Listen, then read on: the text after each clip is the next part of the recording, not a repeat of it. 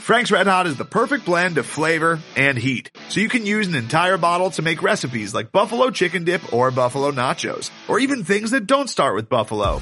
Frank's Red Hot, I put that on everything.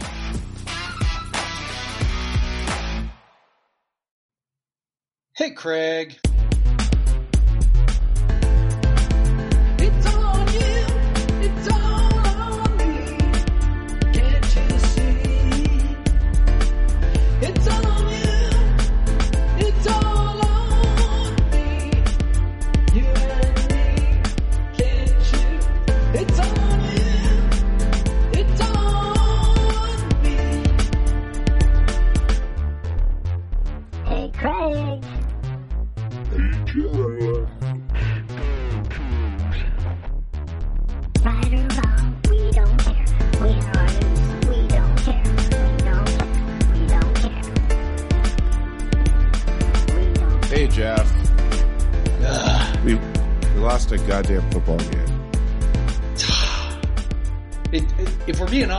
Took longer to lose a football game than we anticipated.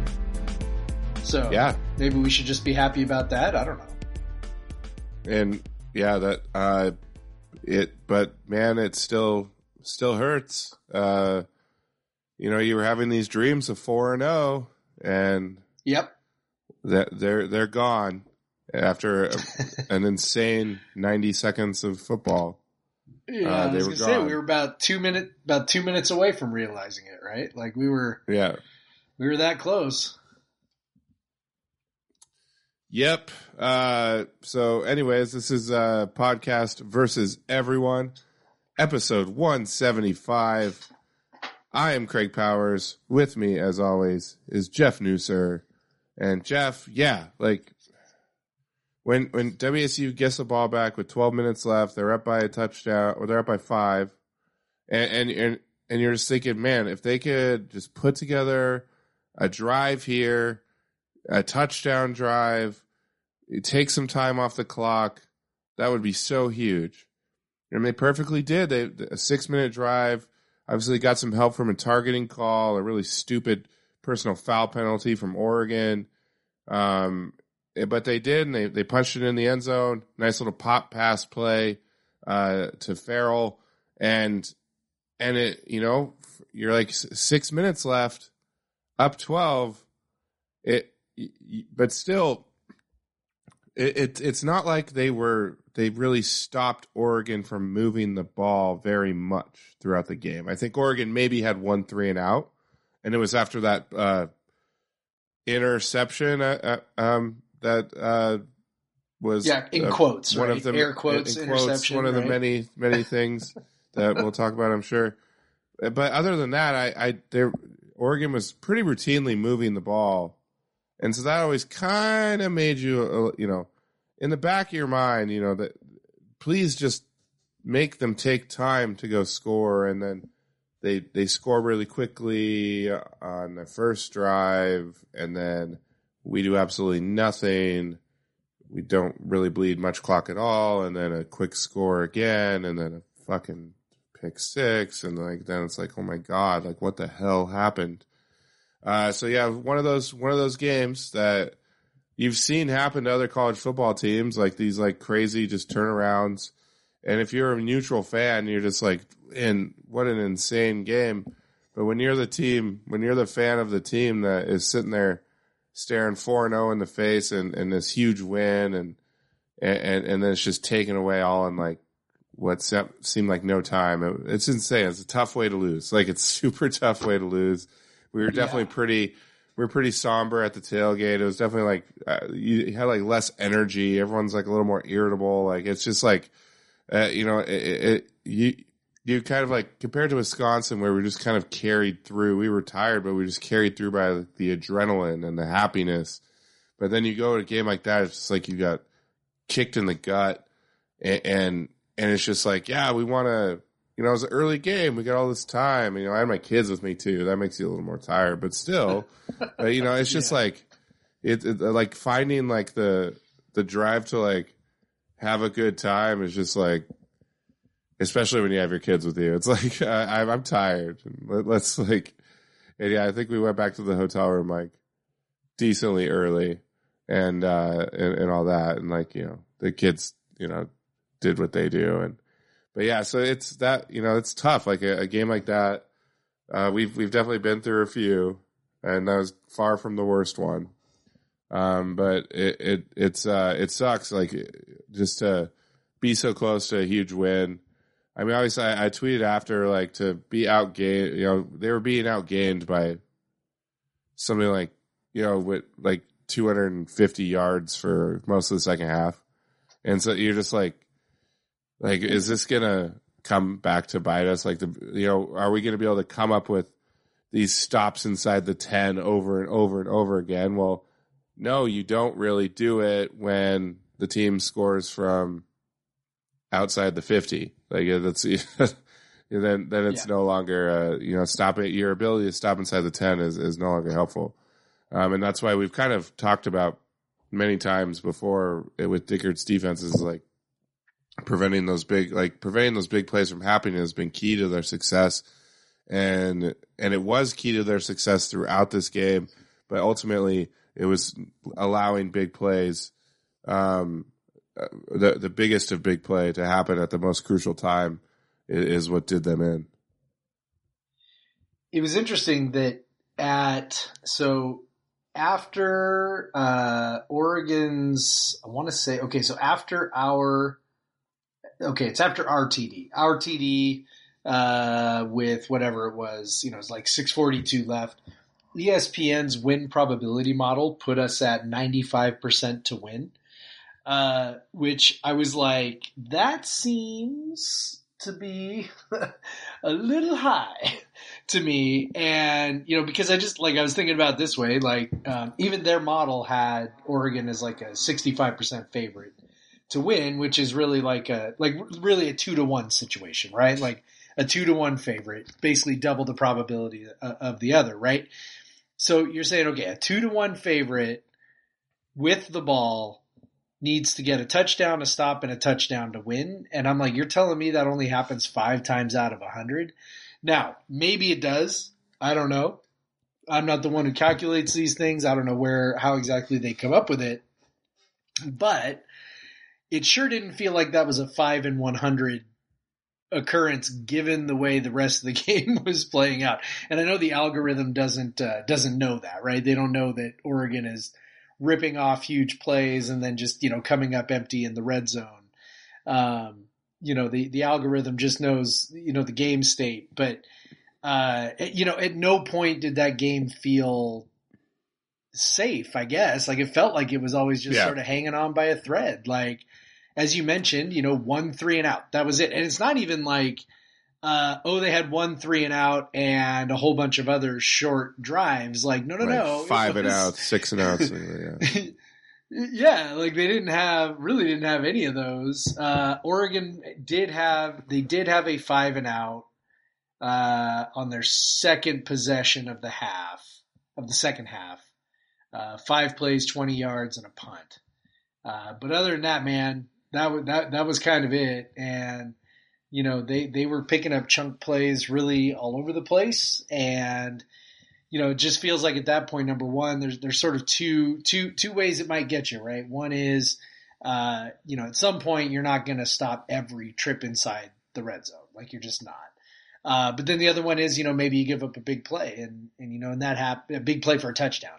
And uh, as you mentioned, that hasn't happened much this year, but it happened there on on the go ahead TD, and and that's really where you know things kind of flipped. And and I know I felt like, I mean, I don't know about you, you know, you can tell me maybe what the energy was in the stadium. You know, did that really take take the life out of the place, or were people just like, all right, time for the offense to go win it because the offense was coming off a you know twelve play, eighty one yard touchdown drive the series before.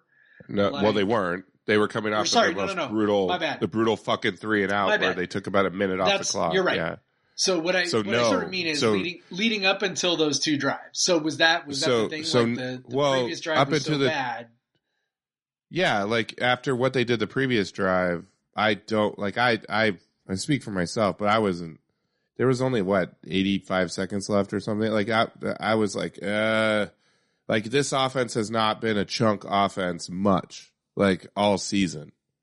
You know, so like it, it I, I, Yeah, that's true. I didn't feel like it when they do, you know, like they, they're just that it may be against Colorado State they got some chunks, but like it, the, most of the time eh, they, they've not done that a lot, and so it's it's and and they they have some problem, you know, protecting the the passer, the offensive line had their worst game by far um, in this game, and and you know especially in the run game, they really really did not do well in that, and then that was a, that was a huge part of the previous drive that just start, ended it before it began. It was like a five yard loss in the first handoff, and um, Cam just didn't have time, so they're having to throw these quick screens over and over again. They're having to kind of do these uh, kind of roll out and throwbacks a lot just to, to kind of trick the defense. And you know, kudos to Morris for stuff like that, but he's definitely you know it was said in the Slack, and I, I don't know if you you said it or or who had said, said it, but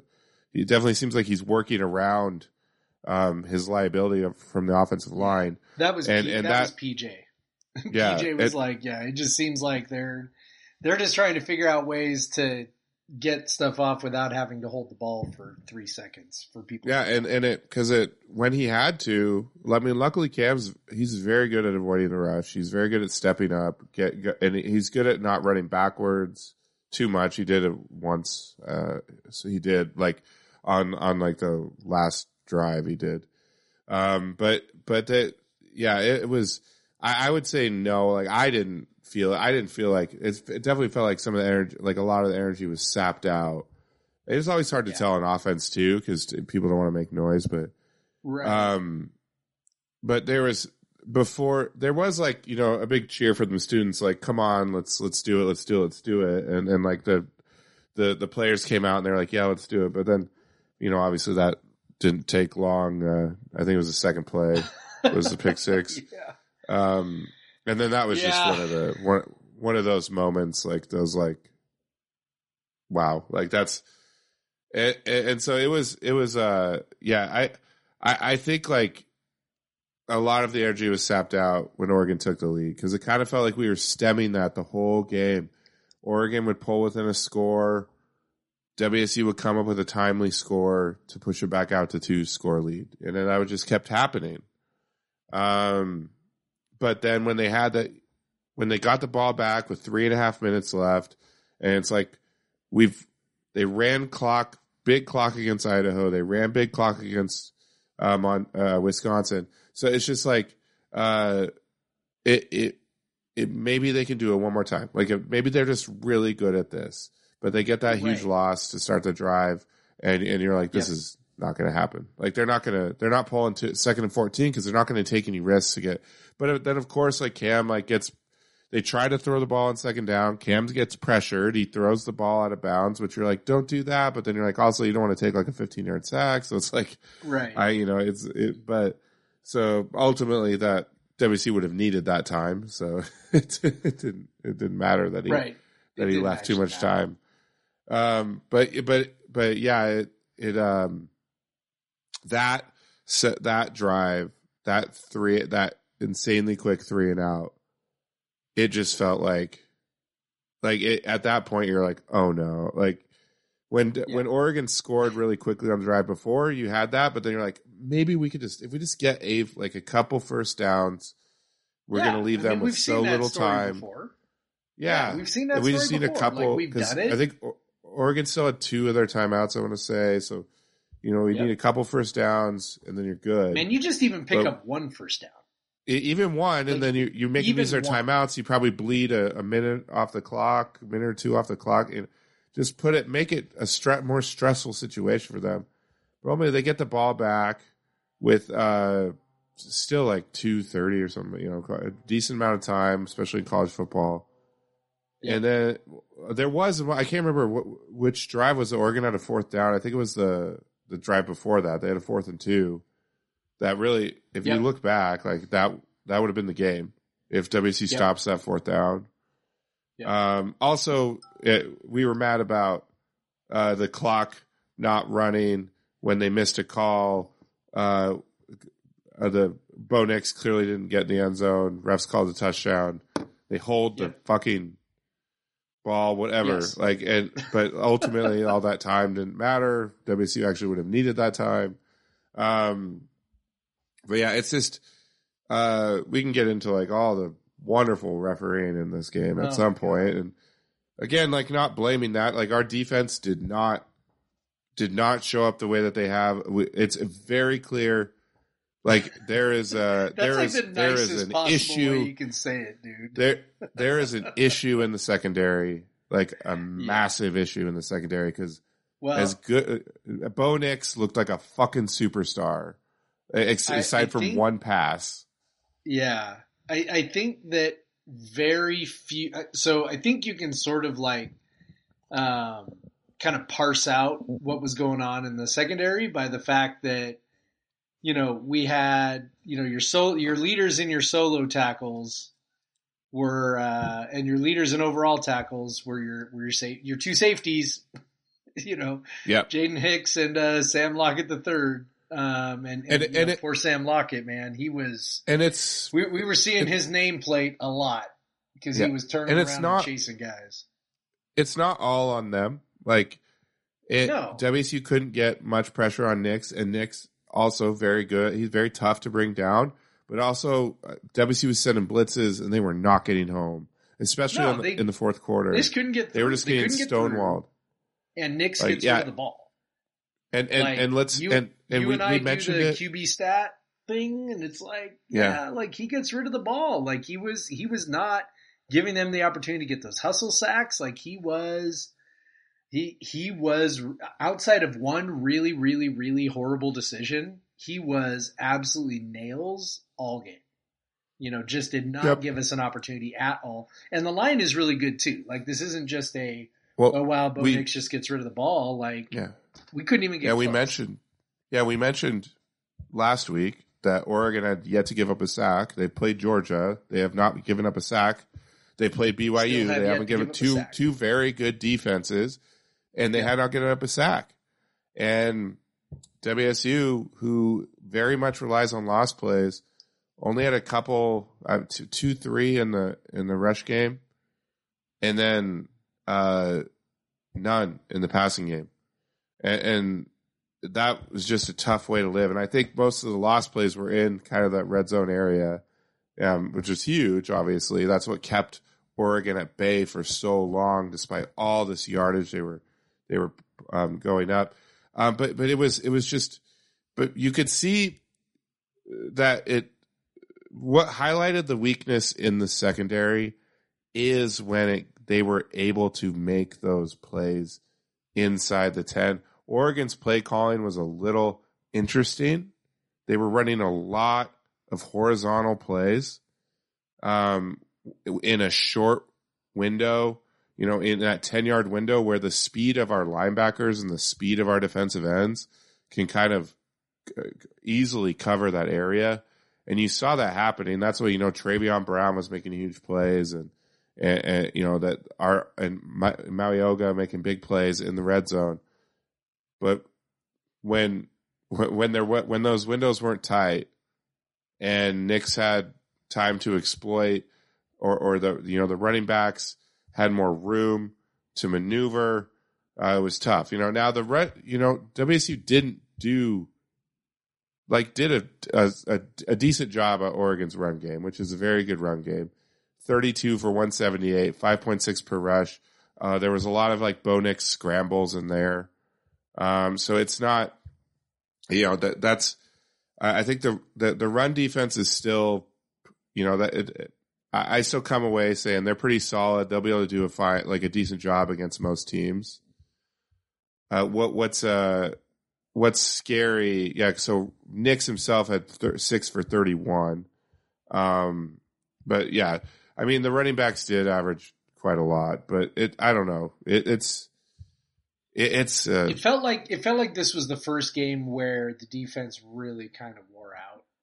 Um, Yeah. I, you know, I, oh because they were just really okay. Hang on, I'm I'm gonna look at the stats here real quick. I, off the top of my head, it seemed like the running chunks were getting bigger as the game was going on. yes Uh, yeah. Second half it seemed like try, Oregon. I'm really going to try to confirm that. Yeah, I'm going to try to confirm that. Uh, I don't know if uh, if that'll work. Okay, second half. So inter- rushing it's crazy, yards. though- No, they had way more rushing yards in the first half, so I don't know. Well, 'cause they Uh, were- did yeah. They were Yeah, they trailing were most of the second half. and and the other thing is they uh they they passed the ball a lot. Like a That's lot way more, more than they normally do.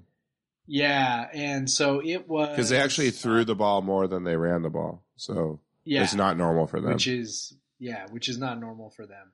also uh, a product of being first- down two yeah. scores most of the second half.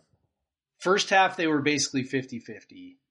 Um, it was 19 rushing attempts, 20 passing attempts.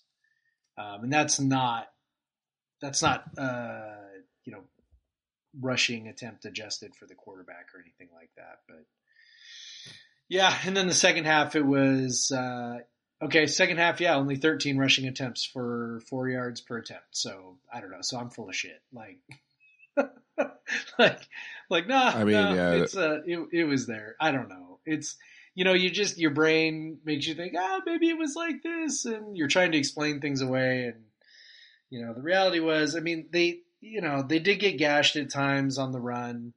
Um, it, it did seem to me, speaking of just sort of like Bo Nixon running, you know, the pass rush obviously was not great, but it also seemed like they were more concerned than normal with their rush lanes.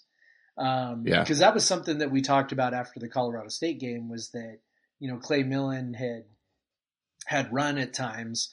Um, like when we were sitting up, you know, watching the game, um, up above, like you could just see these huge like lanes opening up in the middle because they really didn't have a whole lot of pass rush discipline in terms of where they were going. And so there were sort of these like, you know, big lanes right up the middle of the field that Clay Millen was able to step up into or run into. Um, not nearly as many of those on Saturday. So I have to think that was intentional. But also you sacrifice something with your pass rush if you are, um, you know, concerned about sort of staying home and not letting him get loose. So there's obviously a balance there, but um, we definitely seemed, you know, concerned with that. And, you know, for, for whatever it's worth, he didn't rip off any massive runs, but he did have a couple of conversions where he scrambled. And, Yeah. I don't know, man. He was really good. Like all I heard was, all I heard coming into this year was, Bo Nix sucks and Oregon's really screwed because Bo Nix actually isn't good and like all this stuff. And man, he looked pretty, except for again one really not good throw, which you know was, uh, you know, obviously largely what allowed Well, and- to, to sort of be in control. He was also they- really, that- really good on that- otherwise. on that they they ran that the, they basically ran the same play twice in a row. They got a conversion on it the previous play, and Yeah. then they run the, the same choice. little flat route to the running back, and Mauigoa Yeah. read it. And at, at no point did I think he was taking that thing back until about Oh, he me got either. to the fifty yard line, forty yard line, maybe the Yeah. inside the forty. I was like, oh wait, what? Um, that was just, that's just Well- seriously one of those plays. Like it, you're you, you're sitting there like, can we win so that can be like one of the greatest plays in Cougar football history? Like, Yes. please, like yes. that was so insane. That was one of the most insane plays Yeah. I've seen a Cougar player make, and in like, Yeah. and plus there was a penalty on Bo Nix during the Yes. return. We saw the flag Yes. and we're like, oh fuck, it's coming back, it's coming back, and you That's see him do the everybody the chop block, the, the the block, and you're like, oh damn it. But no, it's it's because Nix came in and took out a guy's legs, um, tackled the wrong guy, and so that was Yeah. that was hilarious, and that was funny, and that put WSU up.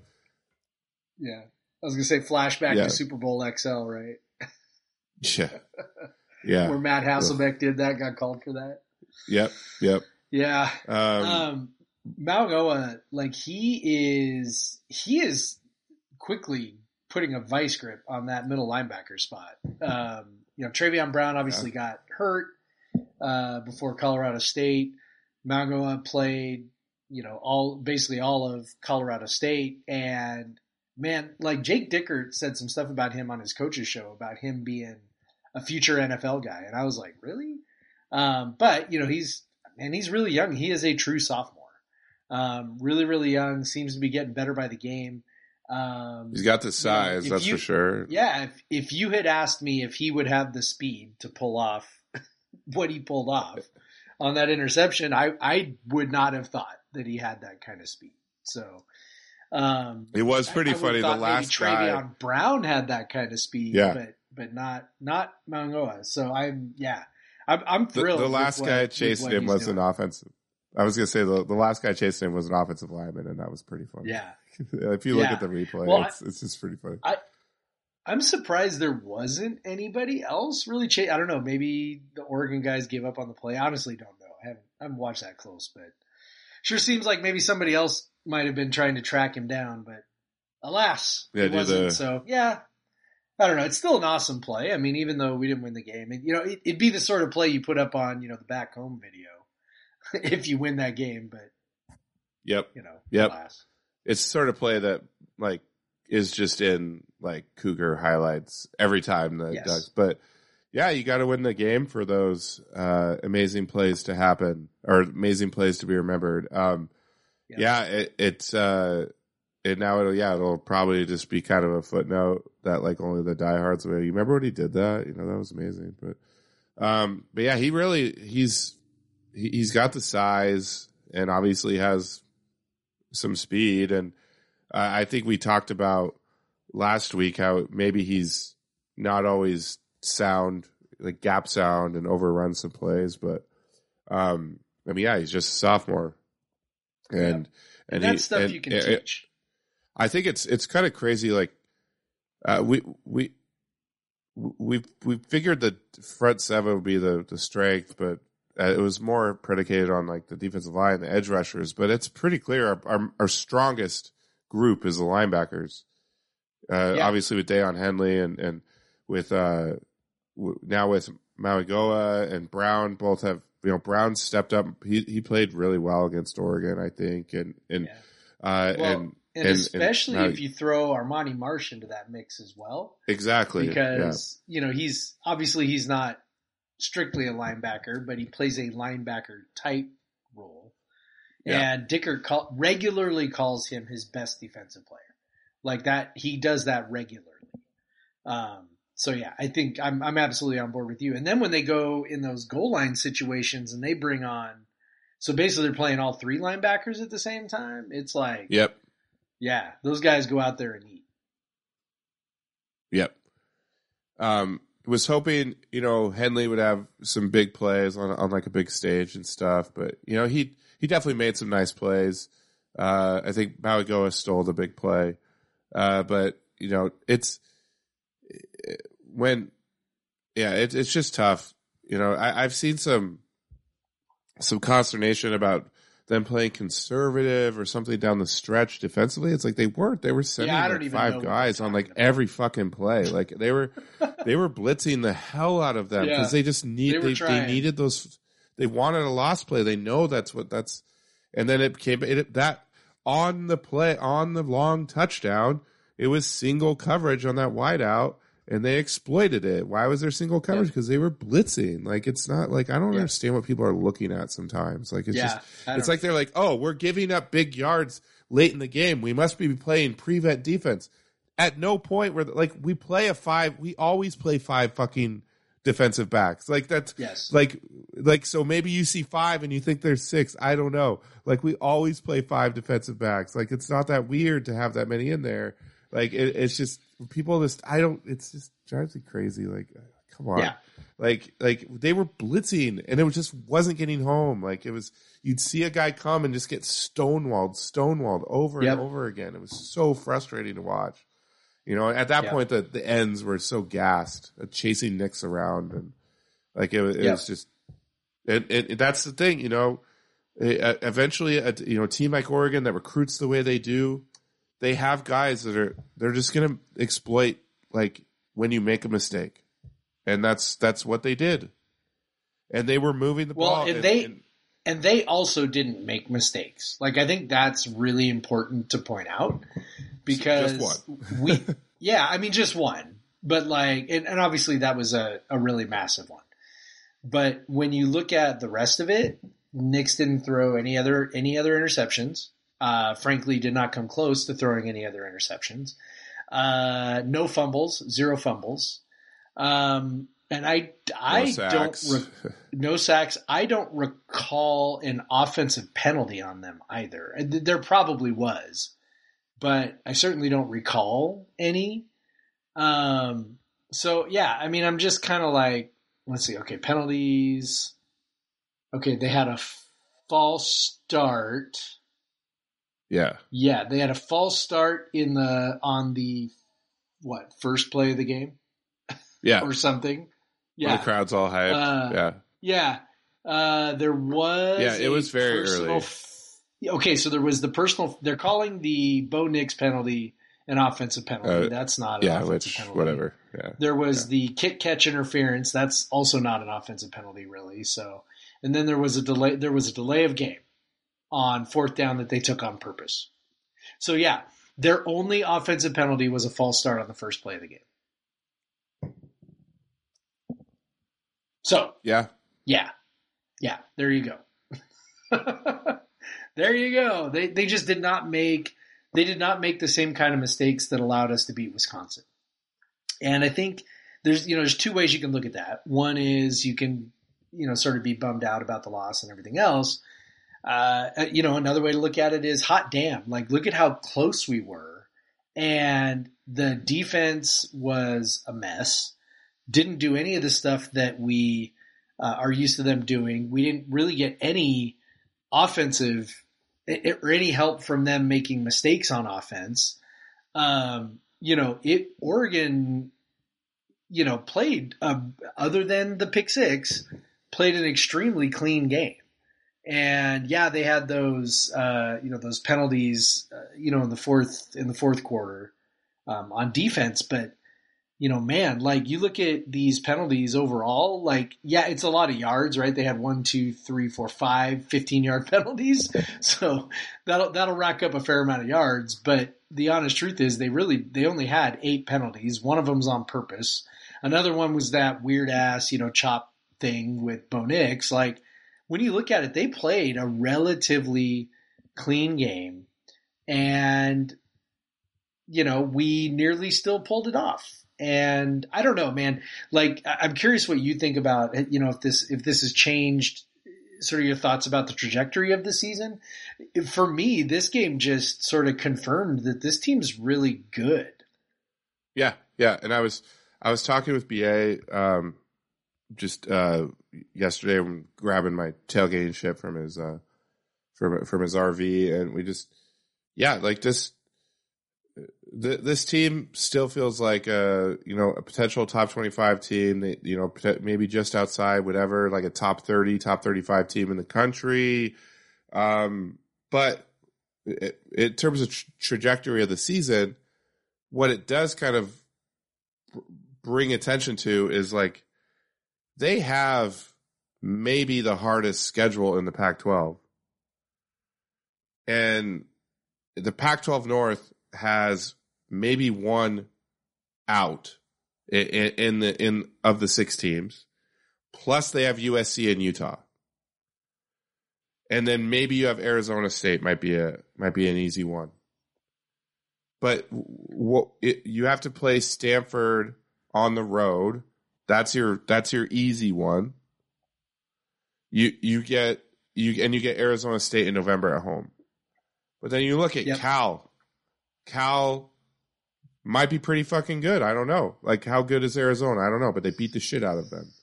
And then uh obviously USC is really is good. And we have to play at USC.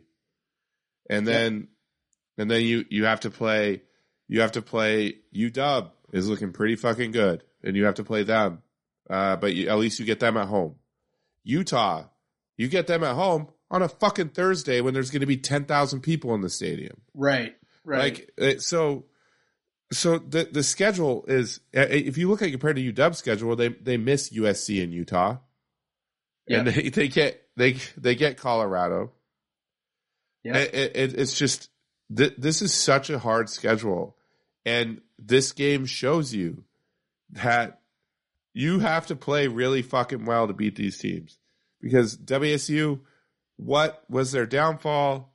A pick six and a shitty rushing game, and a shit in their defense just getting shredded in the back, like that. That because it, it exploits a good team with four or five star athletes. They're going to exploit what your weaknesses are, and Oregon did that.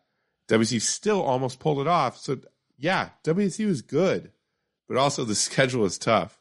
So they could be a very Yeah. good seven and five team It's true. because because they last year there was a lot of shitty teams that they played. Let's be honest. Like yeah. they like the Pac-12 North was down. Uh, you know they got they, they they were pretty they were a solid team, but if they go seven and five this year, it's going to be a way more impressive seven and five than they did last year. So that so that's uh that that's kind of where I'm at. That was kind of how I felt the start of the season too. This was never going to be an easy schedule, and they got Right. that Wisconsin win, which was already they've already gotten one. that Yeah, I mean that's the big get. one, right? Like you've already This is you've this already is- got that one in your pocket. This is one that if you had to go binary, you probably would have picked Oregon. I mean, obviously we picked WSU by narrow margins in our preview, but whatever. Like, we're Oh, we were so We're- close. We, we, yeah, We were so Uh, close yeah. too. I, I was so so close. I picked twenty-one to seventeen. I was so close. I definitely knew how this game was going. Uh, but but yeah, it. I I don't know. Uh, One thing you um you want to take away positives is that Cam Ward is just getting better and better, yeah, and he's playing better teams and he's looking better. You know, he played a better team, uh, maybe not a better defense than Wisconsin's, but just as athletic of a defense as Wisconsin's, and and he looked solid, and he got no help in the running game, like nothing Right. at all. Now, Nakia Watson definitely did some things, you know, in the passing game, Uh, some really nice uh, like plays made by Cam Ward that got to get him the ball, like incredible plays. There, Ward just did. There was this game was the first game where Cam Ward just made plays where you're like, okay, this dude has something. Like that that shovel pass to Watson for a conversion for a huge gain, and he did it twice. That that meaningless, but gamblers won't tell you that meaningless like 55 yard fucking bomb he threw on the run yeah, the dime he threw to Donovan Ollie on the last drive of the game. Like he has he has the talent and he's very clearly picking it up yes, because he's he played like if we're talking about speed, the speed, the speed. Well, he played a, about as fast of a defense as he's going to see. Maybe not the best defense he's going to see, but about as fast of a defense he's going to see all year. Just played them.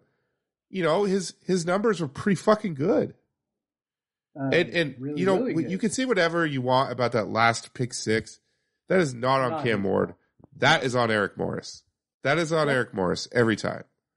Like because don't we have I went, mean, we had went to that well too many times.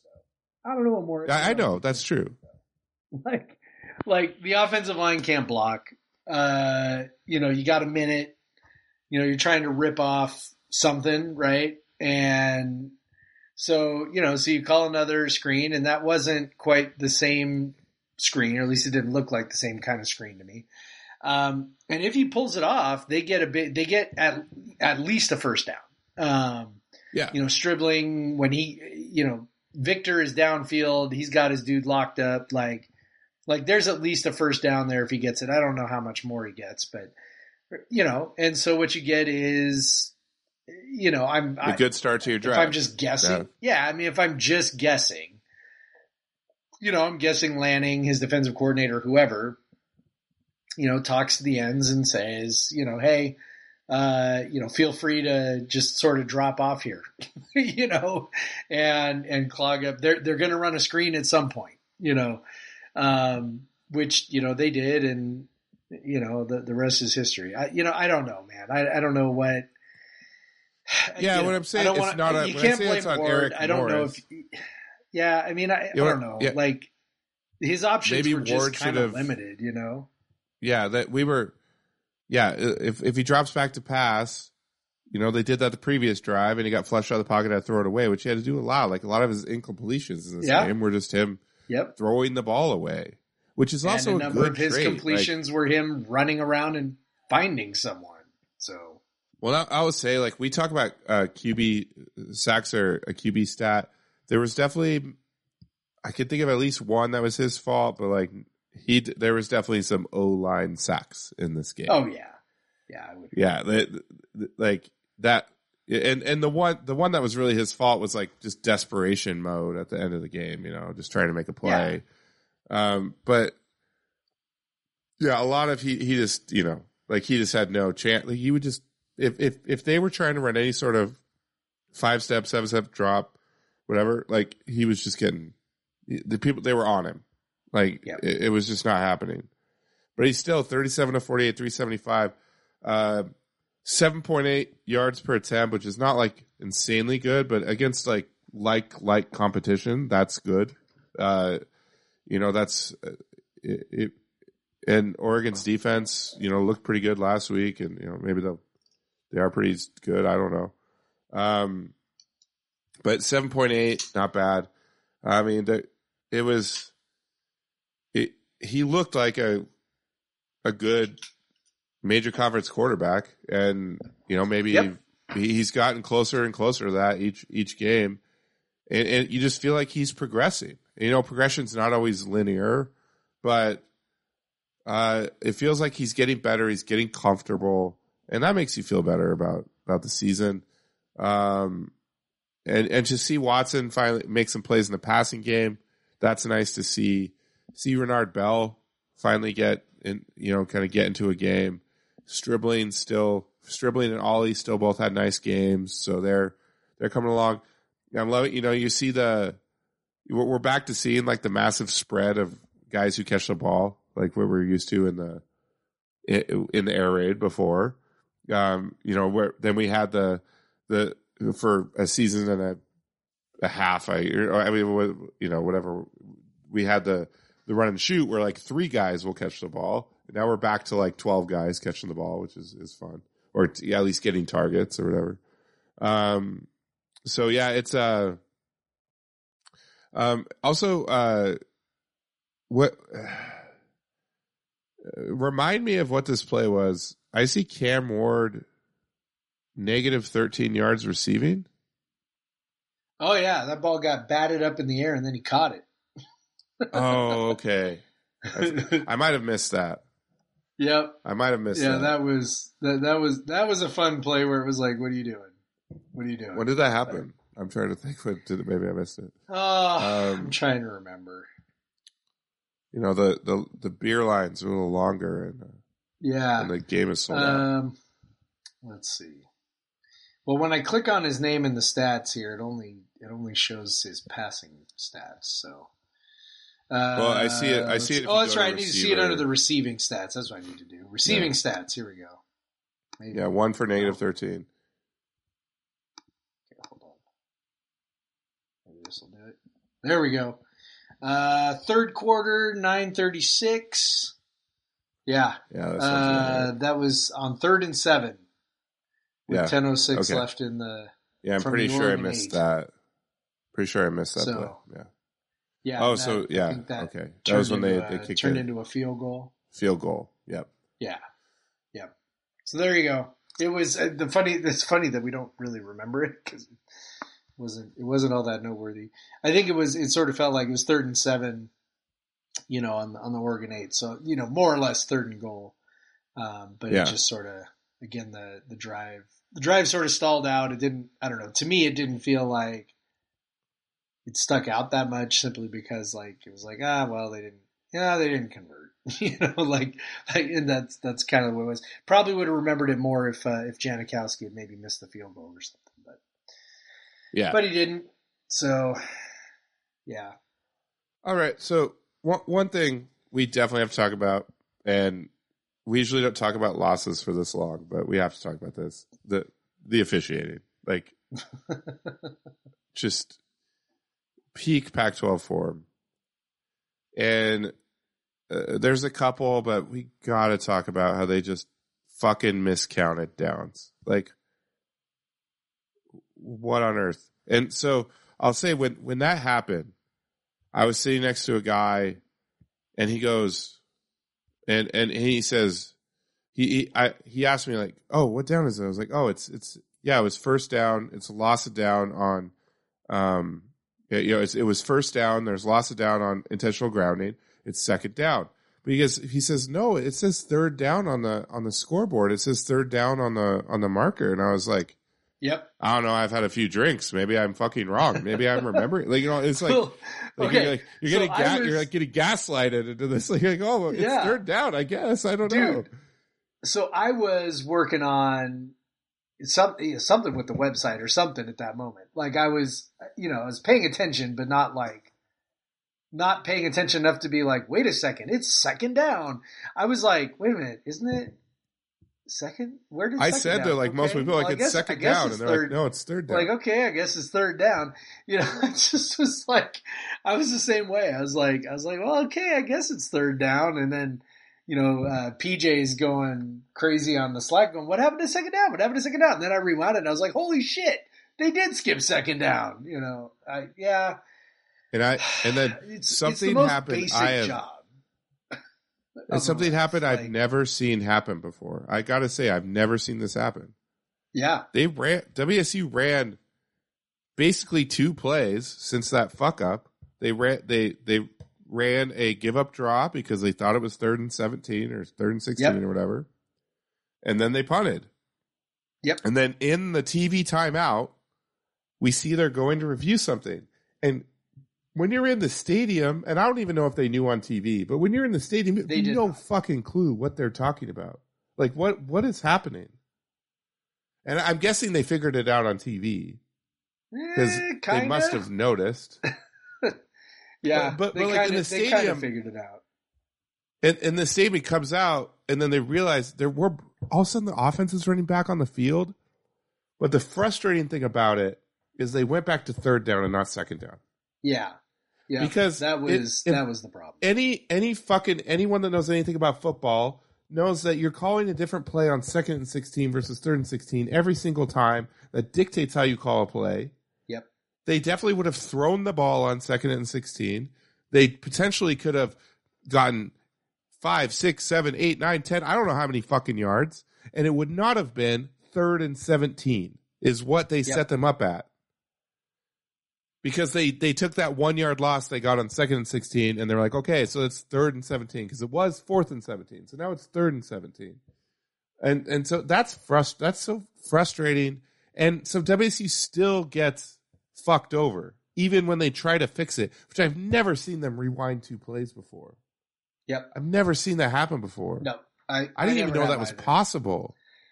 Well, and if it's possible to rewind two plays, it's possible Then to rewind rewind three plays, right? Like, like I don't, I don't know, man. It was, I mean, there were so many things. That was number one. The uh, the intentional grounding that led to that was bullshit to begin with. Yeah. Like Ward had moved to his left, and Out of the pocket. We can, yeah, we can sort of parse, I guess, if you want to try and parse inches as to whether he was out of the pocket or not. But he had definitely moved to an area where they usually give the quarterback the benefit of the doubt. Now he moved back in, you know, but it's like that's not once you're out, you're out. And I guess, you know, again, they just determined that he wasn't really out or something, um, which again is makes no sense. Like we see all the time where quarterbacks were like, he's not in the pocket, he's not in the pocket, or he's you know, he's in the pocket, right? He's not out of the pocket. Um, and and referees are just like, yeah, close enough. We're trying to protect quarterbacks here. And I'm like, you know, I can't really argue with that, but at the same time, then you see that happen, and you're just like, fuck, man, like, like he was right there, just past the left tackle, and then came back in, and you know, calling that intentional grounding again is just like, it's just silly. There was that. There was the interception that you know is is the epitome of why replay is so utterly stupid. Because it's like oh we're going to fix all the bad calls. And it's like no you're not. No you're not. You're not going to fix most of the bad calls. Most of the calls are just going to be whatever they were called on the field. Like that's it Well, you know so Here's what how that one the interception, which we're talking about, the interception around midfield. It was called an interception on the field. Uh, I think it was Ollie uh, It was caught a Leyton ball over the middle. Oh, sorry, Leyton Smithson. Um, He caught a ball over the middle, may have dropped it, but here's the thing: the ball was underneath him. So if he dropped it, it would have touched the ground, or he would have caught it before it touched the ground, and then he went to the ground. So it's either going to be a catch or an incomplete pass because he is the ball is underneath him. There is no way he's going to ca- not have caught the ball and carry through, like, and then be face face down on the ground, ball underneath him, and then somehow roll over with what? How would how would that not be Yeah. a complete pass? It made But no still be TV, live. But the TV replay, th- this is the issue, is that the TV replay doesn't show conclusively what happened. It does not conclusively show the ball touching the ground, right? Uh, does not conclusively show control when he goes to the ground. Uh, plausibly, you could say his hand was under the ball, he didn't have control, and the ball popped up, which apparently is whatever the referee thought they saw. And so you're sitting here and it's like, look, common sense would tell you that clearly all of the things you just said were true, right? Like common sense would tell you that's all that what you just described is exactly what happened. Except once they make the call on the field, now you've got to have evidence that that is the wrong call. And that is why, again, I bang the drum and I bang the drum and I bang the drum and annoy people to death by saying things like ban replay because it's like it just doesn't it does not do what it's supposed to do. It's supposed to fix stuff. It so often does not And fix we were- you know, i i in the suite we do have like the TV broadcast, so we're seeing all the replays, and Yeah. we're like, we're like, yeah, that they're they're gonna reverse that. Like, what the fuck? There's no way he he didn't he didn't either have control or that was an incomplete pass. Yeah. Like, and they come out, and we're like, what? Are you kidding me? And then Yeah. that is the one three and out that happened in the game Yeah. was right after that, and Yeah. and I and I tweeted that's the most satisfying three and out I've ever seen. yes Because that like you you had this feeling at the time, like with with what the, the things that had transpired, you're like, oh, they're out to get us here.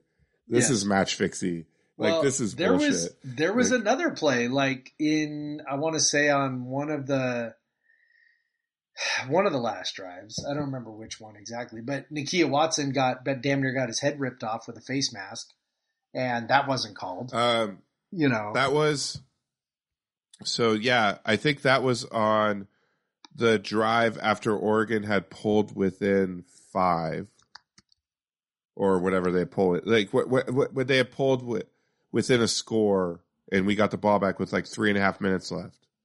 Nakia Watson's head got ripped off, and it was Yeah. not called a called a, a face mask, Yeah, which would have obviously the- had a yeah that was the, that was the third and 13 that was the third and 13 Yeah. which was the Yep.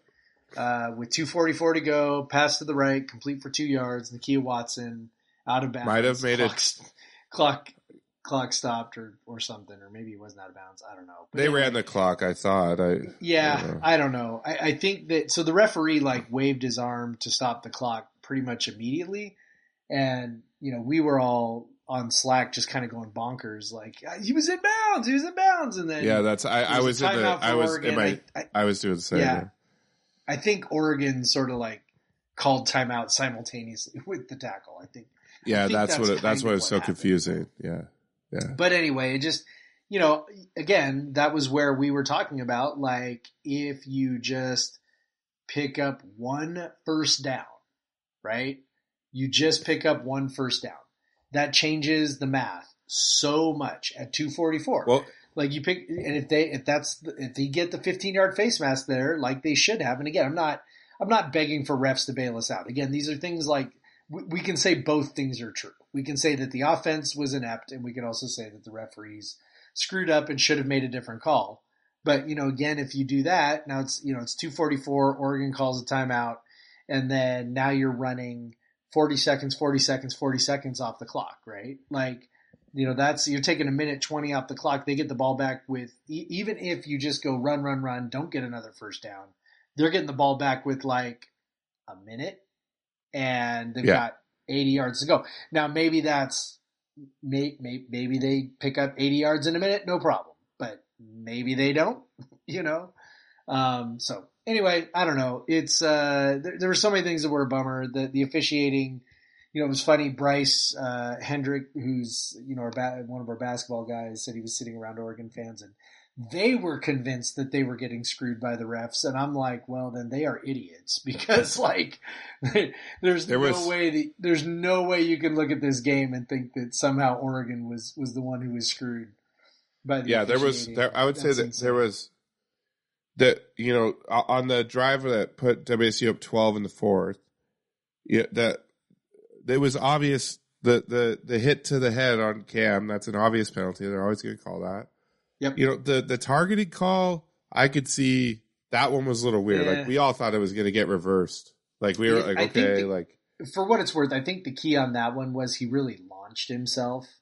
Yeah. And that seems to be that seems to be the thing that they're really looking for. Like um the Yeah, it's hard to figure the- out. The targeting non-targeting call that we had last week, they got we were like, well, that's definitely going to be targeting, and then it got reversed, and we were like, okie Like, dokie. straight up helmet to a helmet. Like, Yeah, I don't even. but- you're like, what is? but he didn't- anymore? he didn't like load and launch into him. He kind of ran into him, um, and so I, I'm- I'm thinking that's kind of that's kind of thing. But yeah, to to your point, like yeah, you just kind of go, you know, I don't know. May- Maybe that's it. Maybe that's it. I don't know. But like all the other penalties were, and, and again, Oregon didn't have very many penalties. Like that's where I'm like, I'm not sure how you could be convinced that the refs are screwing you when you only had like, I don't know, five, six legit Eight. penalties. I, I know Yeah. they had eight overall, but it was like, But like, again, one was yeah, a delay. refs aren't screwing you on a like, you a know, false whatever. start. No, Yeah. like, like I don't know what what you thought was was not legit,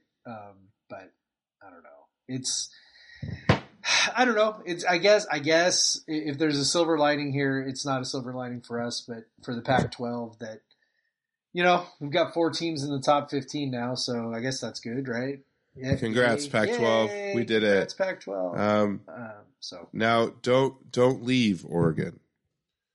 yeah, Uh, we we we gave you we gave you some calls. Don't leave. yeah. Now you got to stay forever. Yeah, yeah, Yeah.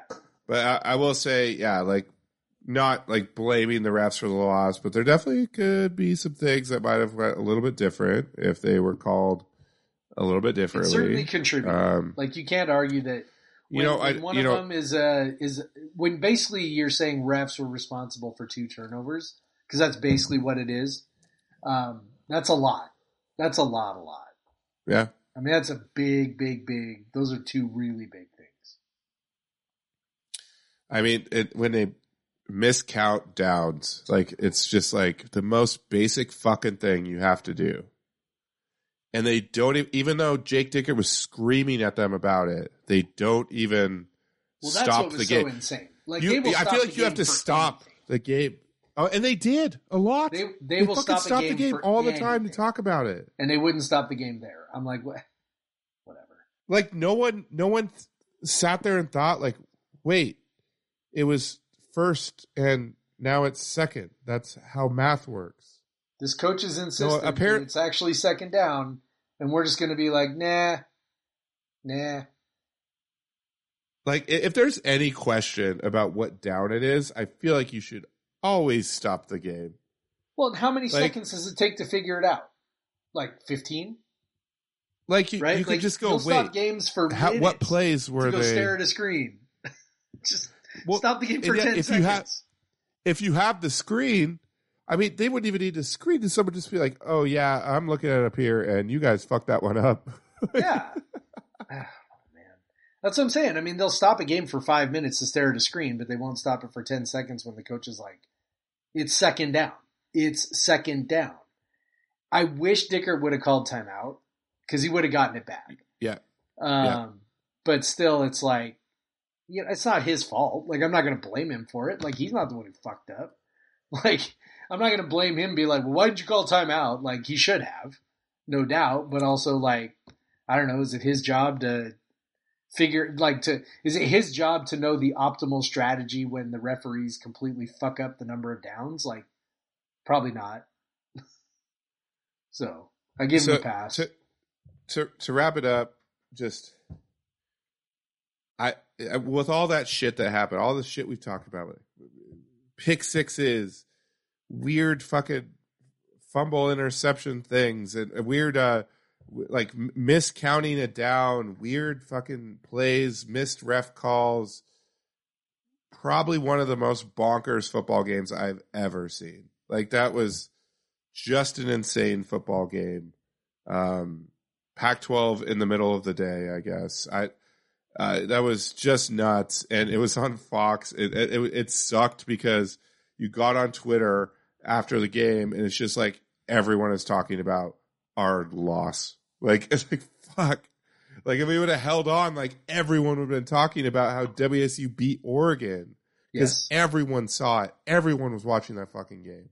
Like all of college football Twitter was watching that game, and it was. But I will say that we seem to pick up some respect out of the deal, though, which I mean is is certainly not what you most want. But you know, I mean, we we saw that the team picked up a few more AP votes, right? Even in their loss. yeah, Um, the the thing that I kept hearing or kept seeing on on Twitter a lot was, "Hey, you know, Wazoo lost, but they're legit. Like that team is legit. Like they they are good. They got their shit. Like or you know. And by the way, on a personal level, I think you know I picked Oregon to win the division heading into the season. Like I was like, I think Oregon is going to be the best team in the North. I think they're going to play for the Pac-12 championship, and I think they will legit challenge Utah.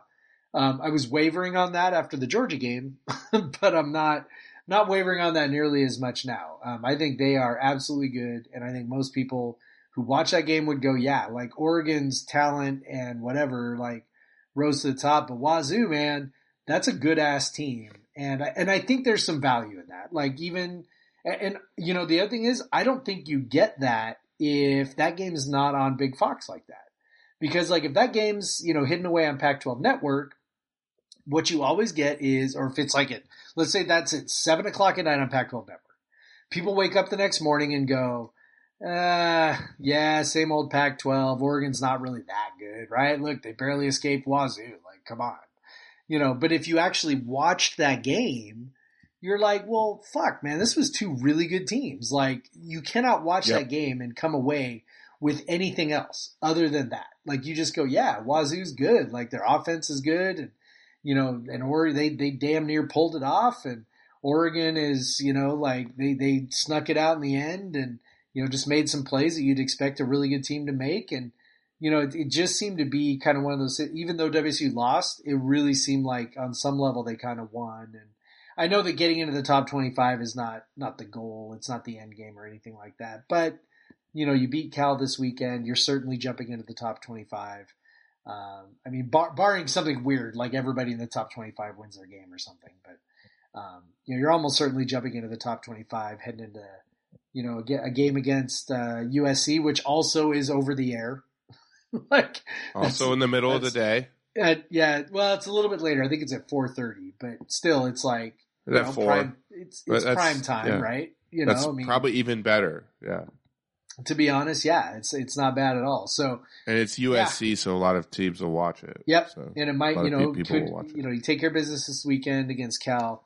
Uh, very strong possibility that you're talking about a, a matchup between two ranked teams, which I think is what you know Fox is sort of banking on there. So, yeah, I mean, even though they lost, I think they won. I think honestly, that's that that was what I think was sort of the message of Stevens' column about you know it's you know being a winning team. Like like even in a loss, they're a winning team, and I I think there's I, I think that's a point well taken, man. They just they're figuring it out. They're really well coached. Uh, you know, Cam Ward. A lot of new guys this year. We Yeah. can't forget that. Like, there's a new coach. There's a lot of new players. We did not return a lot of starters, and, and to come back and play as well as they have, this is this is this is territory that WSU we don't always have. You know, we don't have Yep. like teams not re- like return, you know, half their starters and then a- are actually good. Like it, it's so the, this is impressive, and they you know they brought in guys like Ward and Henley and and and that are making impacts and and and it's it's uh, you know yeah like Cal, they should be Cal, but like I, I guess after the break we'll talk a bit about Cal. I we talked so long about that fucking game, like, but but we gotta we gotta preview the next one too a bit. Um, but we'll take a break. We'll come back. We'll talk about Cal. We'll talk about some uh some sad basketball news. You know, kind of sad, kind of kind of um, bummer basketball news, and then you know wrap up the uh, uh, soccer and volleyball weekends as well. Um, so yeah, stick around. We'll be right back.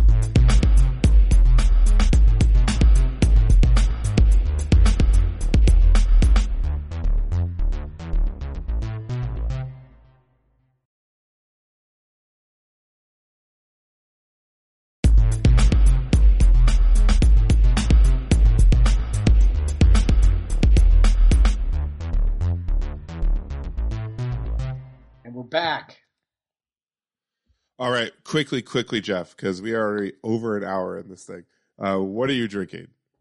I am drinking the uh, Shamanic Whip Pale Ale by Wayfinder. It's delicious. Uh, very good. yeah, easy drinking beer. Very It's like uh, the ABV is like under five percent. Like it is, it is absolutely delicious. It's not quite. It seems like this is, would be more of an October Halloween type beer, just not in style, but just in can design. Um, Uh, it appears to have uh, a ha- on it. Have you you know, whatever. have you not? I mean, Wayfinder is all of that. They're always Yes, yeah, I know. But this one is They're heavy- this one they're- is sort of they're heavy metal. They're a heavy Yes. metal brewery. Like they this one is especially especially heavy metal though. Because like I've got another. I mean, one have you seen that I'm their- trying to decide whether Have you- to drink? It's- Have you seen their Italian Pilsner that they I have. sell like most of the year? That the, Yep. the can on that one, very good Halloween can that they sell. This one is uh, the the other one. I'm trying to decide whether I want to drink is the Jazz Witch Cold IPA as well. But that Oh, one's yeah. not nearly I as heavy Raven. metal. It's got like a raven on it, and you know this one, this other one's got heavy. like Me- creepy a, girl. So. a Raven is pretty heavy metal, dude. Come on, It is, but I just mean like Raven is I'm death. talking about like you know ha- Halloween imagery, creepy imagery, like this this like creepy girl on this uh, on this other can is uh, Yeah, Shamanic Whip, much- definitely creepier. So anyway, delicious. and Shaman. Oh, this is Shamanic always- Whip Five, the Shaman's Revenge. So maybe I haven't had that clear and one. mildly sinister American Pale Ale. Yeah, delicious. It's really good. nice. What about you? Yes, and always, always, if you're in Portland, uh, if my opinion, the first brewery you should stop at is Wayfinder. But Yeah. uh, you know, others may differ. Um, but uh, I am drinking. You know, with homecoming coming up, you know, people may not like the color of the can here because it is kind of green and gold. But, um, but I am drinking from my home town of Yakima. Um, although and uh, you know a, a brewery that is literally on a hop farm, uh, Bale Breaker. Not it, all of you will know that one. Um, homegrown IPA, fresh hop IPA.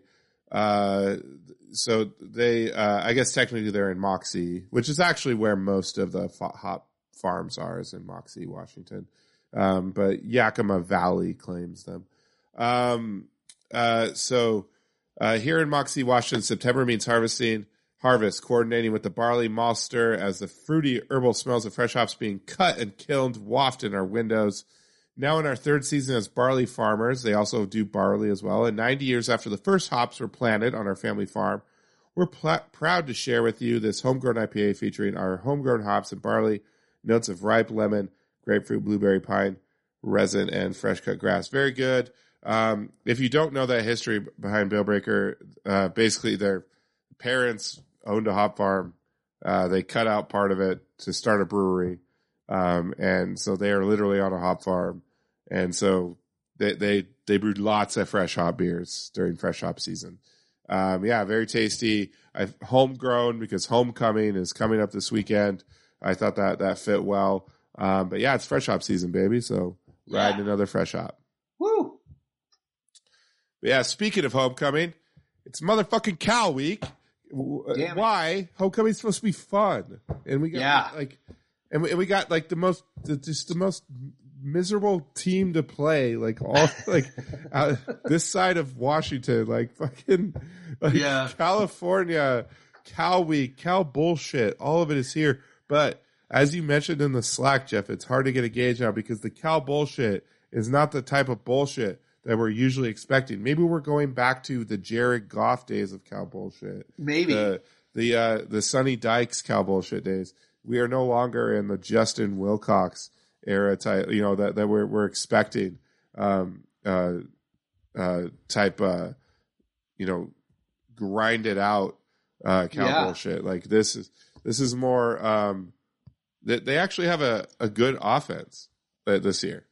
yeah, like reasonably like. good. Reasonably good. Yeah, Um, I mean, they're- you know they are eighth in the they're eighth in the conference in yards per play overall.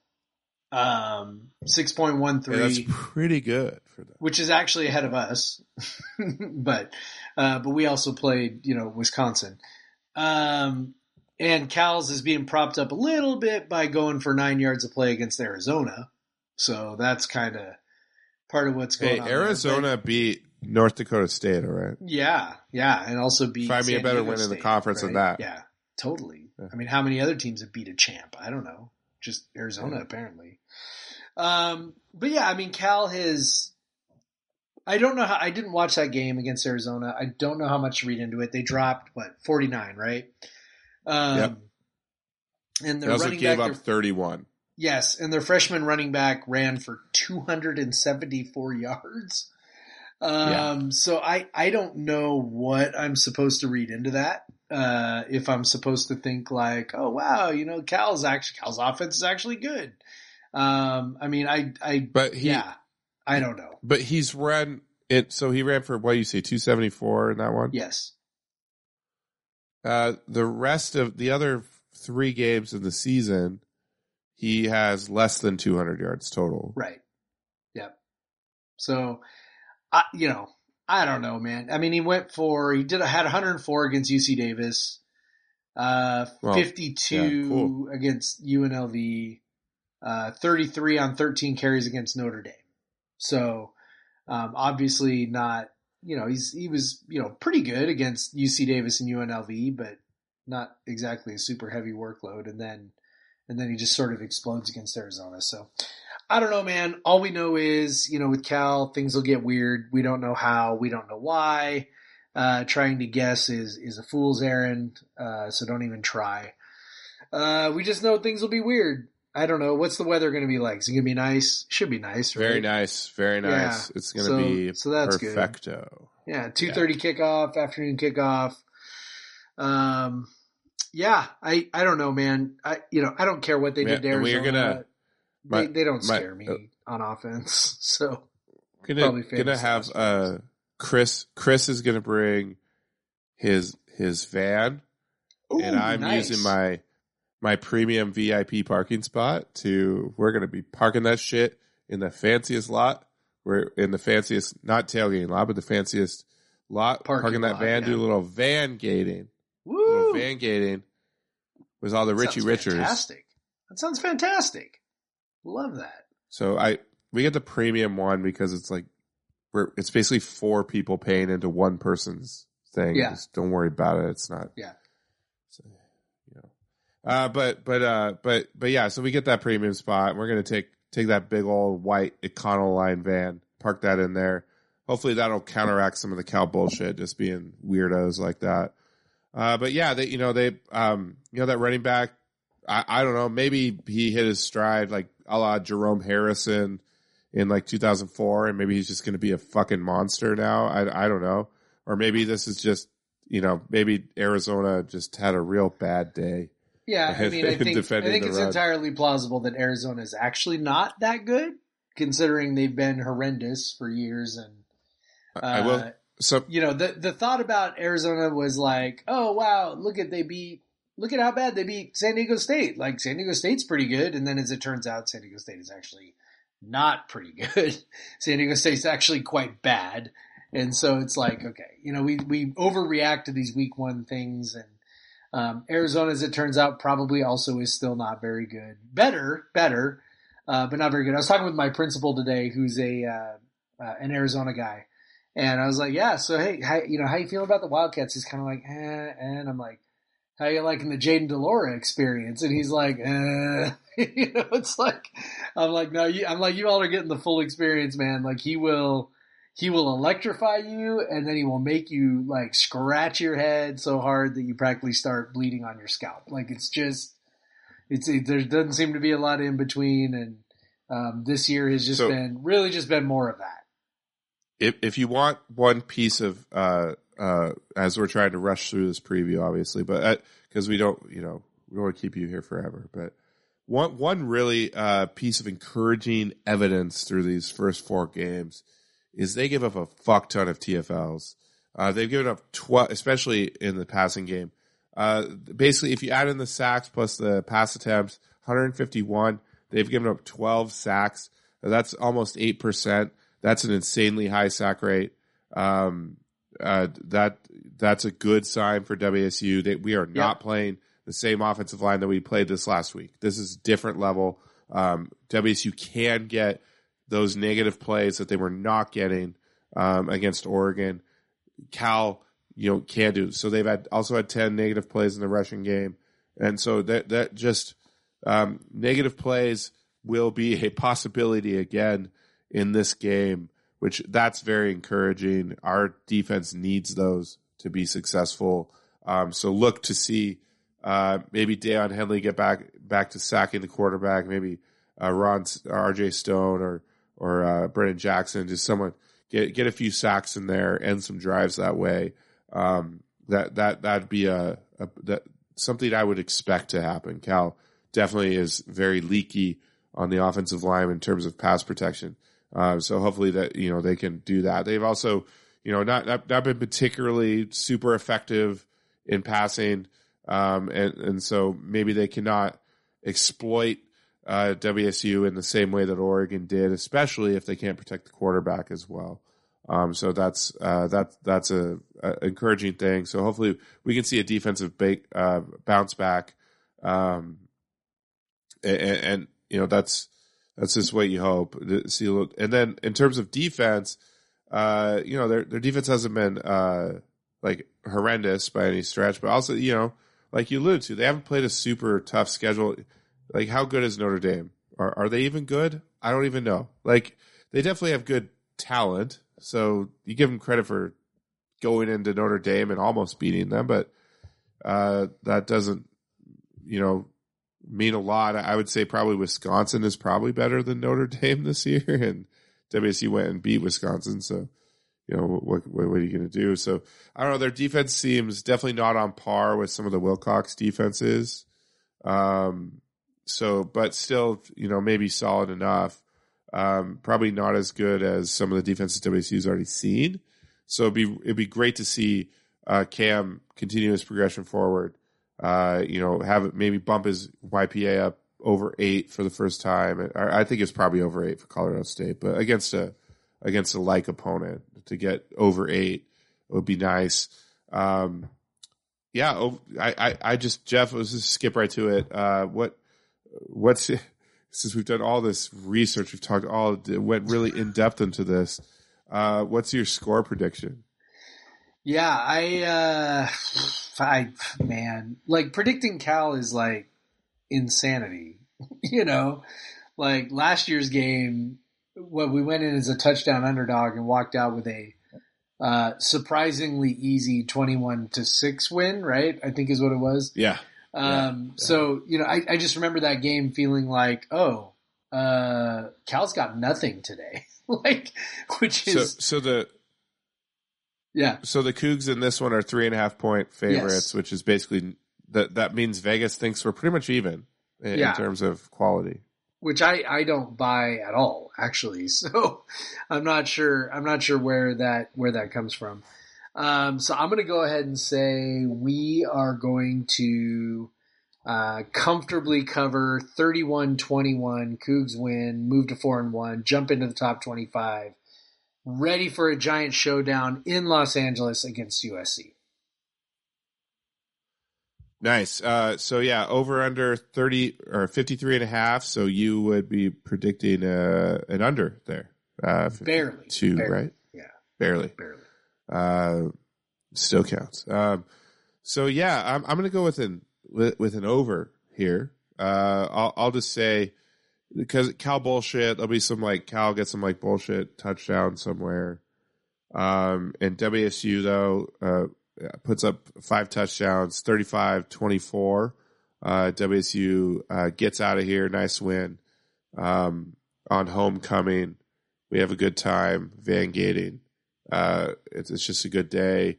Um, I uh, so yeah, no, no, you're an idiot gifts this week because we don't like those in the loss or in losses. But but yeah, I would. Um, it would be awesome to win homecoming four and one. I hope the crowd is good. Um, you know, it's homecoming, so you expect it should be at least mostly full. Um, and and you know, a good start time. You know, kind of that pristine, perfect start time of what is it, two thirty, and so uh, uh, you know, easy for Spokanites, Tri Cities folk, all those to, to do an out and back and all that.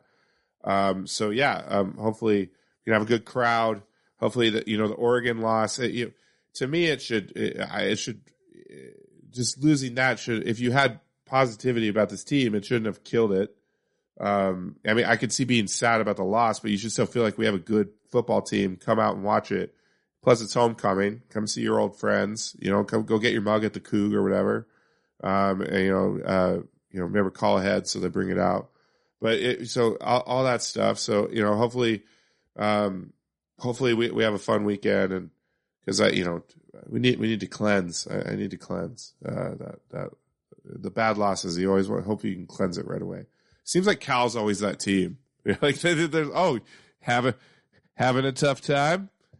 Here, come play us. It's gonna be like motherfucking bullshit all day. Yeah, I know. You might win, but oh, we're gonna take a pound of flesh on the way. It's fine. Yeah, uh, this, yeah. this is really important. Uh, like, like as as much as much This- as we yes. joke, like it's you know one thing. Kind of the way I closed out my opening part of my Monday column was like you know like season for for a program like WSU. Seasons aren't made in the games against Oregon; they're made in the games against Cal, and teams like Cal, not necessarily Cal itself, but just you know teams like Cal. Like it's like you know, you know we say it sort of again and again and again, but you know you've you've built up this equity and you want to keep the equity, and so to keep the equity, you got to beat Cal. You know, so if you you know you lose Yep. to Cal, now all of a sudden you're like, well, shit, we're zero and two in the Pac-12, right? Uh, we just had two consecutive losses at home. Um, you know, whatever good vibes there were from Wisconsin are feeling a little more shaky now.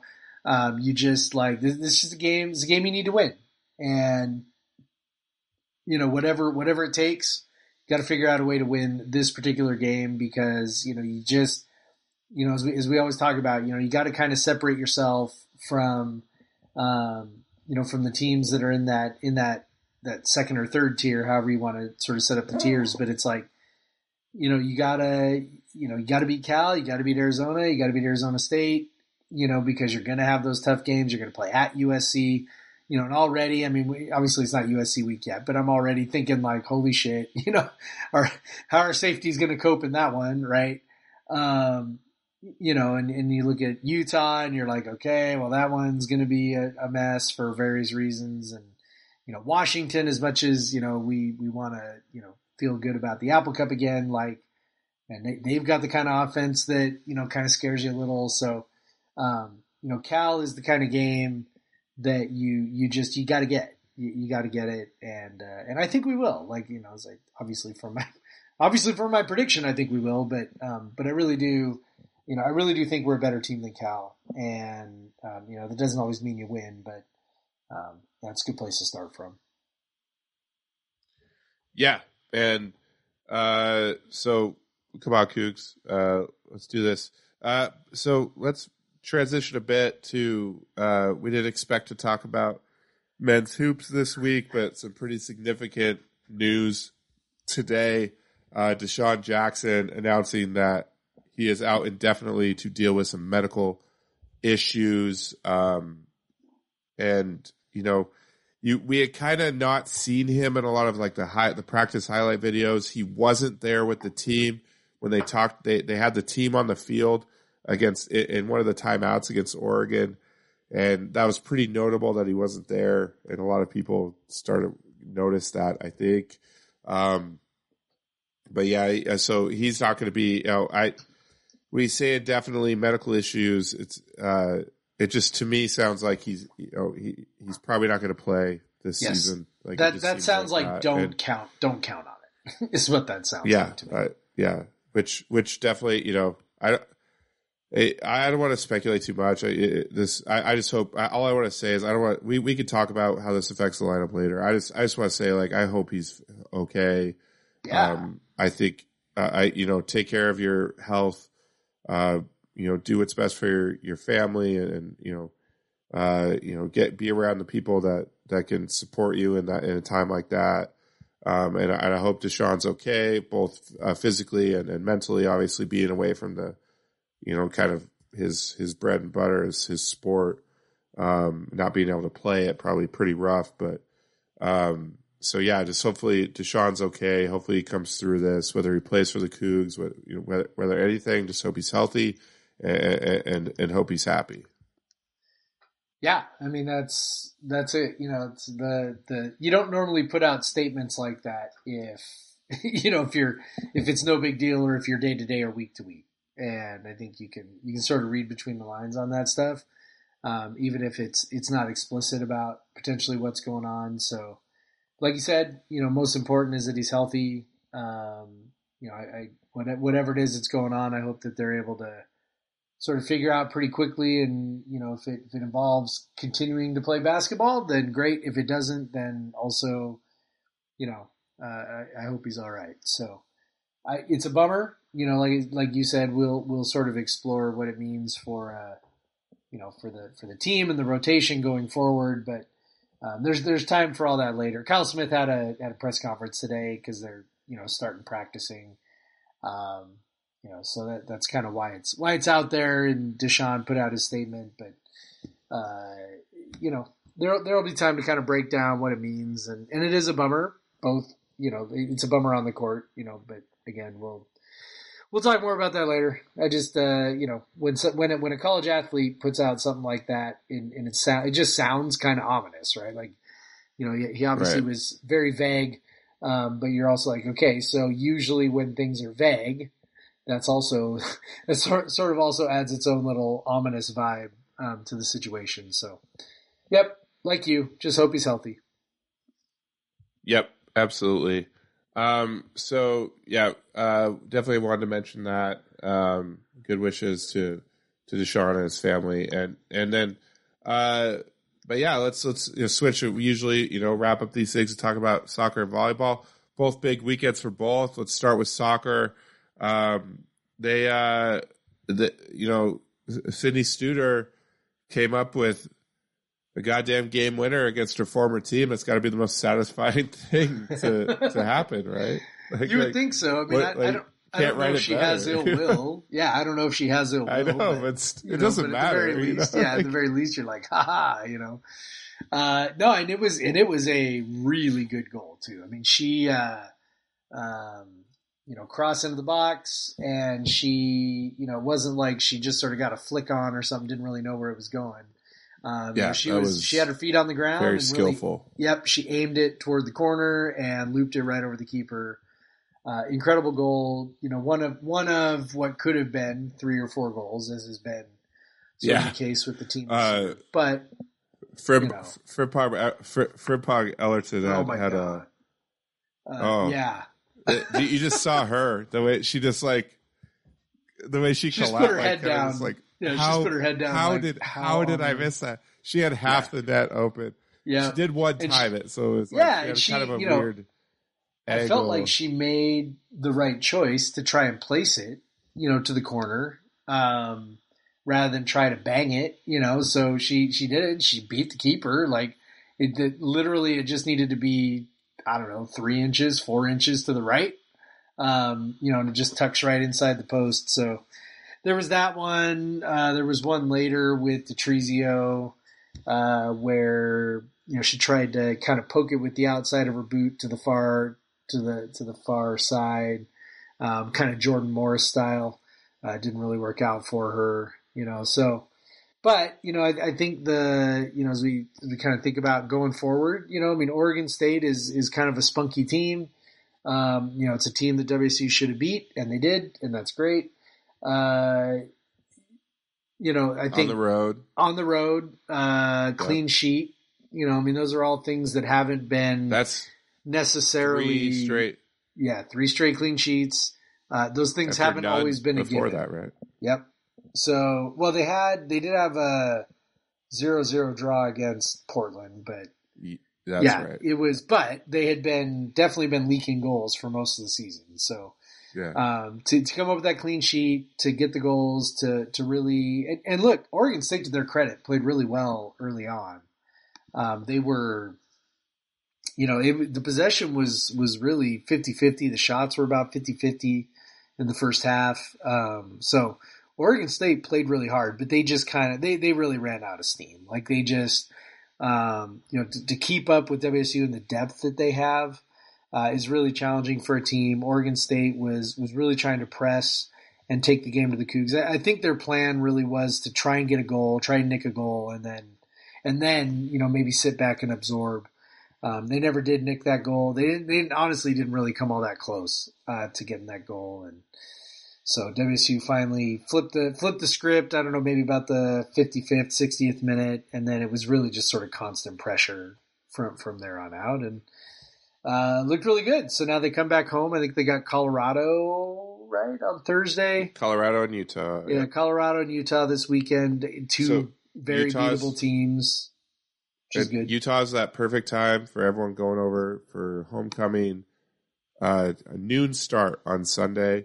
Ooh, Um, that's a good. I, I, I, I, I, I have not yet brought it up with Amanda uh, about state, but um, I'm going to, I'm going to, uh, because you know she might want to go get the kids back from her parents or whatever, but um, I'm gonna be, I'm gonna try to talk Amanda and her, and her, and, you know, my now brother-in-law, my sister-in-law into, into, into maybe stay. They could leave. I don't care, but if, as long as I get Amanda to stay, because you know we're in the same car. I mean, guess because she could leave with her brother if she wants. I don't care. I guess so. Yeah. But I, I would really, really like to stay and watch that game because Yeah. it's kind of that.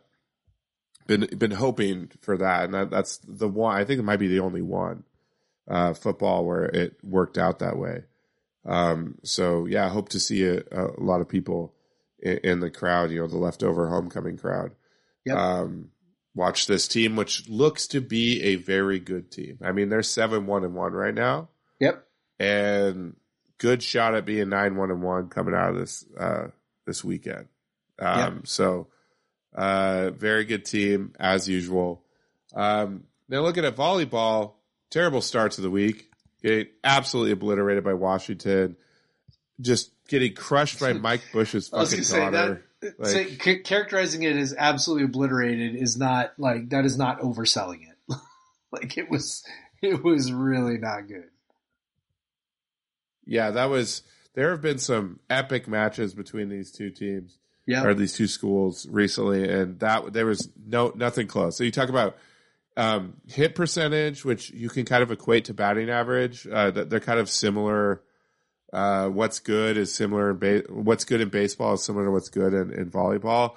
Uh, you know, uh, kill percentage. I'm sorry, or hit percentage, whatever they call it. it it's 40, uh, 41% for UW, less than 50% for Wazoo it- that tells the story right there. They just weren't finishing their chances when they got them. UW looked very big, very athletic. WSU is missing key. Uh, they're they're they're kind of really light in the in the in the you know like the middle blocker, the defensive area right now. Um, outside of um, uh, Magda, they don't have much. Uh, they've had some injuries, and so they're struggling with that. And it was and UW exploited that. Um, and part of that was also Mike Bush's daughter, which really hurts extra, man. It hurts extra. But you have a cougar great uh, in two different sports. Um, his daughter goes to UW, and Yeah. and What's up with that? is- How you let that happen? Destroying. How do you let Yeah. that happen? Can't let that. Come happen. on, Mike. Come on, man. But yeah, they, they they bounced back though on the weekend. Huge, huge win, five set win over USC in Los Angeles. Um, huge win. Uh, you know, because you, you get you kind of after the last they had lost three in a row. Probably the three the three best teams that well outside of BYU, three of the better teams. They've really struggled against good teams. Um, we've seen in the past before Greeny got here, well, and in Greeny's early seasons, uh, they would have these kind of really good non-conference schedules against beating up on lower teams. That they just that there was like this huge gap between the they were they were kind of in the middle. They were a lot better than the lower teams, a lot worse than the better teams, and they've they've closed that gap uh, over time. But once you see these, you know, losing three sets to UW, losing three sets to BYU, um, losing four sets to Minnesota, you kind of you kind of uh, maybe they are farther away, but you don't be able to get a, a, a win on the road against USC, and then this weekend you have um, Cal and Stanford coming in, also uh, on Sunday at the but uh, but on the road uh, at the same time as the soccer game. Um, so it's it's just uh, another big weekend, but another road game. That's it'll be their the there'll be a lot of uh, home games after this because they have they had four consecutive road matches to start Pac-12 play. So if they could steal one against Cal, I, I'm not gonna I'm not gonna expect a one against Stanford. But if they could steal one against Stanford too, but if they steal one against Cal and they come out two and two from this four game road stretch to start the season, they got to be feeling at least decent about that. Probably don't feel good about how the way the Washington match went but at least you're it's only one loss. You come out, you're two and two, and you and you can kind of work from there.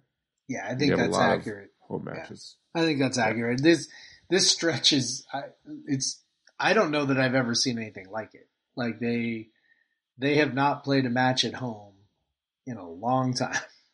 And not only that, like a lot of these matches, you know, obviously we're in conference play now, but you know, they were playing tournaments and stuff, and so they're playing two, three matches on the road. Um, you know, so this is their fourth consecutive sort of weekend away from home, which is is kind of nuts. I, I imagine that the I imagine the non-conference portion was set before they got the conference schedule. That'd be my guess Yes, because I can't imagine there was anything intentional about what this is. And so, you know, then you know you, you schedule that up. You're playing at uh, what was it, Fairfield, right? And then at Minnesota, and then you're like, okay, well, you know, Pac-12 play, and then Pac-12 slaps you with two road trips to start to start the the the conference season. Like, so I, I don't know how you how you really cope with that, but this is a really really tough stretch. And I think you're right. I think if they if they can split, I think they're tickled, um, and then they feel great about that if they can if they can pick up one down there. Yeah, and looking way way ahead, it's kind of cool that um, the the the return UW match is the night before the Apple Cup in Pullman. So that's that's pretty sick. They should always schedule things like that.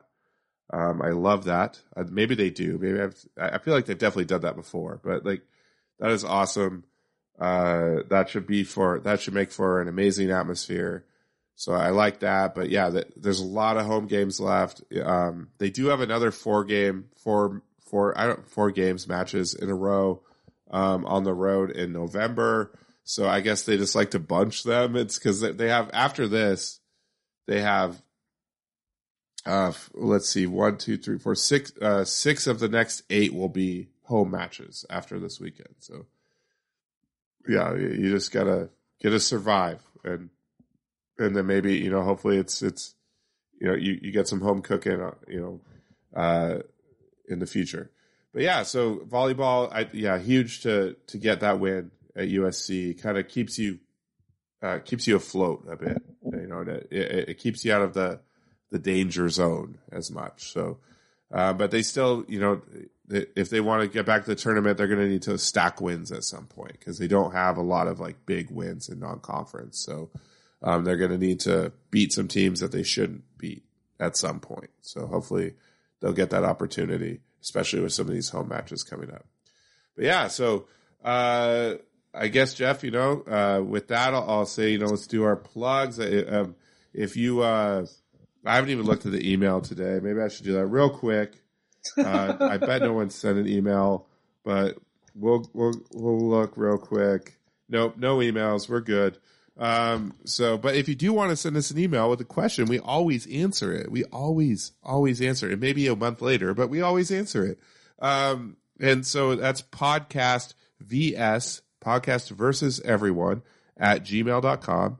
Uh, you can send us uh, whatever you want. People, sometimes people just send us comments and they're not really questions, but whatever. I generally respond to them unless it's, you know, spam or something.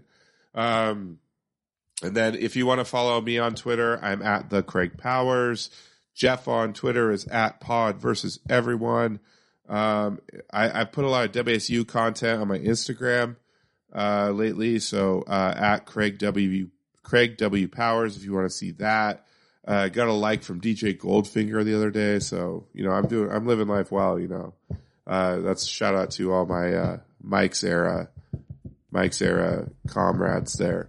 Um, and then, uh, yeah, uh, that's, I guess, Jeff, that's, that's it.